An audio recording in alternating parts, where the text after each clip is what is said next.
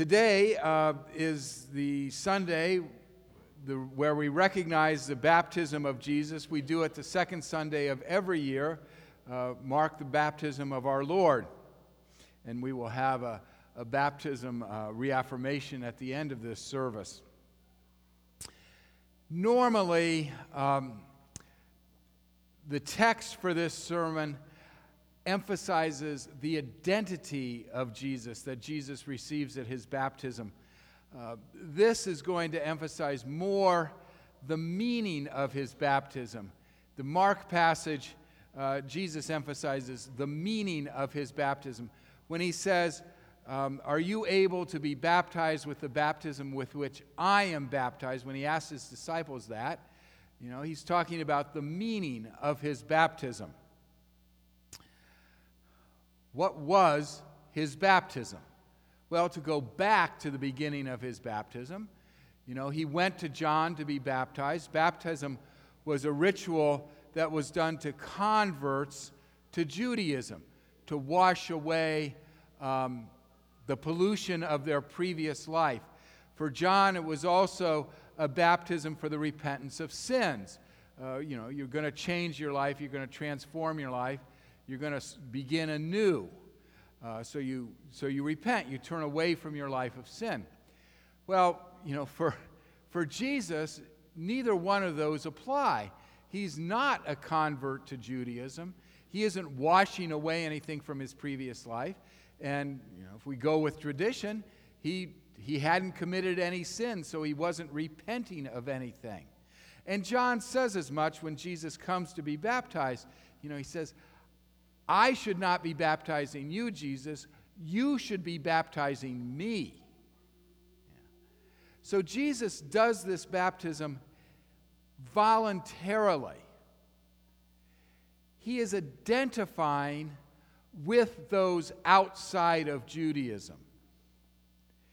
He is identifying also with sinners. And when he gets in that water of baptism in the Jordan, it's like he's swimming and immersing himself in our lives. He is no longer uh, the insider and we are outsiders. He's become one of us and chooses to identify with sinners and, and um, those who are not part of the faith. It's an extraordinary moment that he chooses in which to participate. To go back to Mark, Jesus says his baptism is to become a servant and to become a ransom for people. He's going to get involved here by swimming in the water of our life, by swimming in other people's lives, by immersing himself in our lives. He's going to get involved in the work of redemption, bringing people back restoring people to what God had in mind, bringing religion and community back to what God has in mind. You know, and we talk about redemption, restoration in numerous ways. We talk about it as salvation, we talk about it as um, freedom, we talk about it as buying back. In Judaism, one redeemed people, uh, redeemed relatives who were sold into slavery by buying them back. That was redemption. You know, and we, we talk about redeeming a moment, redeeming a relationship, you know, bringing it back to the way it is supposed to be. And so when Jesus chooses to be baptized, he's saying, My work, my mission is about this redemption of restoring relationships and restoring community and restoring people to the way they should be. And if I have to become a servant, I will. If I have to become a slave, I will. It's that report, important to me to restore the world the way God wants it to be. You know, and Jesus basically, his whole ministry and his whole life is about this redemption. You know, he restores Zacchaeus to community. He's, Zacchaeus is no longer the outsider that people look down on and judge. He's restored. The Samaritan woman is an outsider that people look down on and judge because she's been married five times and so on. And, and Jesus restores her, redeems her to community. The people that, that are possessed, Jesus heals and restores. You know, the people that he raises from the dead, he restores to community. And, you know, the Bible talks about Jesus' restorative work. You know, God so loved the world that he gave his only begotten Son, that those who believe in him shall have everlasting life. They will be restored to life. Christ did not count equality with God a thing to be grasped, but emptied himself and took on the form of a servant. Why? To redeem us. So when Christ chooses to get in that water, he's choosing to get into water with all sorts and conditions of people, all nationalities and races and genders and orientation and economic classes. He chooses to get in that water to redeem and, and bring it all together. And, and we're in that water too. And so his mission is to bring us back to the way we're supposed to be. So when he says to, to James and John, Are you able to be baptized with the baptism with which I am baptized? What he's saying to them is, Are you willing to get in the water? Are you willing to immerse yourself? in bringing people back and restoring lives? Are you willing to do that work and get your hands dirty? So, when we talk about our baptism, Jesus asks us the same question Are you willing to be baptized with the baptism with which I am baptized? Are we willing to restore relationships? Are we willing to restore people? Now, sometimes this restoration work requires suffering. When Jesus restored people and redeemed people, it on occasion required suffering. You know, when he healed the woman with the hemorrhage of 12 years, and she touched the hem of his garment, he said, I feel power going out of me. He sacrificed, he suffered for her healing. When he, when he raises Lazarus from the dead, there's a direct link from that action of raising Lazarus from the dead and the authorities wanting to kill Jesus for doing it. He voluntarily chooses to suffer to restore Lazarus. His death on the cross. The redemption is a suffering to restore us. When we go about the work of redemption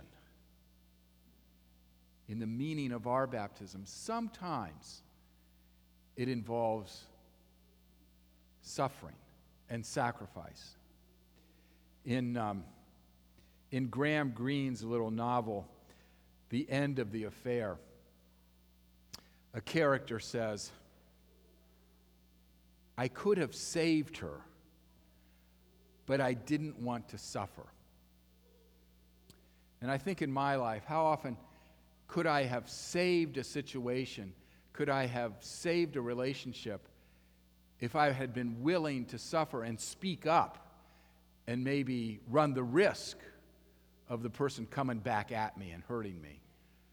How often could I have saved a situation or a relationship by speaking the truth or, or being willing to be embarrassed? How often could I have redeemed a situation by just putting myself out on a limb? or by forgiving somebody and swallowing my pride, which is a form of suffering, or asking for forgiveness, which is also a form of suffering and swallowing my pride. How often could I have redeemed the situation if I had been willing to make the effort and make the sacrifice? Parents voluntarily choose to redeem their child when they stay up all night with a sick child. They don't have to, but they take on that suffering for the sake of the child. The Dalai Lama says that a parent in one night sitting up with a suffering sick child grows more spiritually than a monk does in years in the monastery. A child on the other end of the spectrum who cares for a parent in declining health and sacrifices time and agenda and money to care for that parent is redeeming through their suffering. We do it. We do it. We know about it. Now, I know my talking about suffering um, and the meaning of baptism seems odd, it seems counterintuitive. For we live in a culture that avoids suffering and pain at all costs. Nobody wants to suffer, nobody wants to have pain. You know. We live in a culture that is more willing to inflict pain on others to get its way. We live in a culture that's more willing to rejoice at the suffering of others, you know, uh, Schadenfreude where we delight in the suffering and the downfall of others. Martin Luther King understood this notion of redemptive suffering very well. And he understood it in discipleship very well. You know, he understood that violence is one way of changing the world and changing the situation to get our way. We hurt others to get what we want. We belittle them to get what we want. We ignore them to get what we want. And it's a form of violence. And King says you could change the world that way, but it changes it too little. He said it's not by giving suffering, it's by accepting suffering that the world is changed and situations are changed. And he calls it creative and redemptive, that good comes out of it and meaning comes out of it. You know, in the civil rights movements, the sit ins and the marches were based on accepting suffering to change the situation and restore community and bring all together.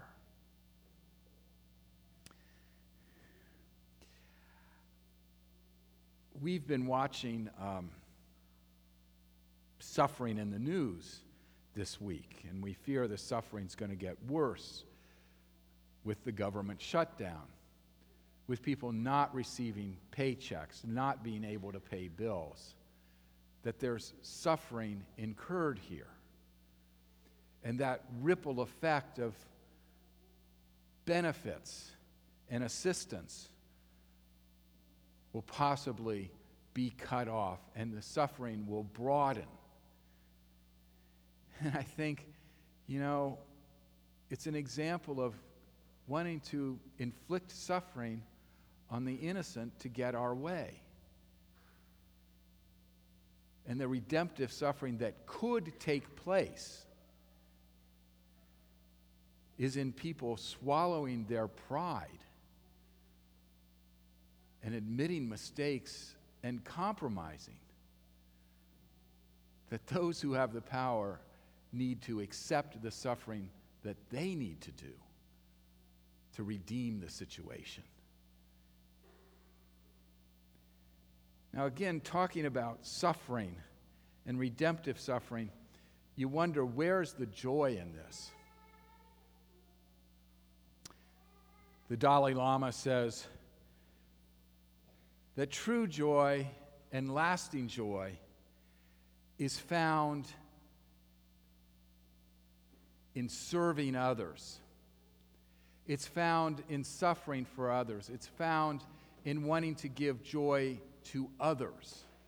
That we discover our joy when we are servants, helping others. In the Isaiah reading, Isaiah, God says through Isaiah, when you go through the waters, I will be with you. When you go through the fire, I will be there. The joy is in our baptism that when we go through the work of redemption and immerse ourselves in Christ's baptism, we discover that Christ is with us. He's in the water with us. And our joy is He's there. There is a oneness. At Christ's baptism, the heavens opened, and the voice said, This is my beloved Son, with whom I'm well pleased. This is my beloved child. That's his identity. Baptism gives him his identity as a beloved child of God. And he expresses his identity by engaging in the servanthood of redemption. And he realizes and experiences his identity through that work of redemption. After we baptize Pia, we will, as we always do, reaffirm our baptisms. And those of you who desire may come to one of the stations in the front or the station in the back to reaffirm your identity as a beloved child of God and to reaffirm your meaning and your mission in Christ's incredibly important work of redemption bringing people together regardless of nation, creed, orientation, gender, nationality.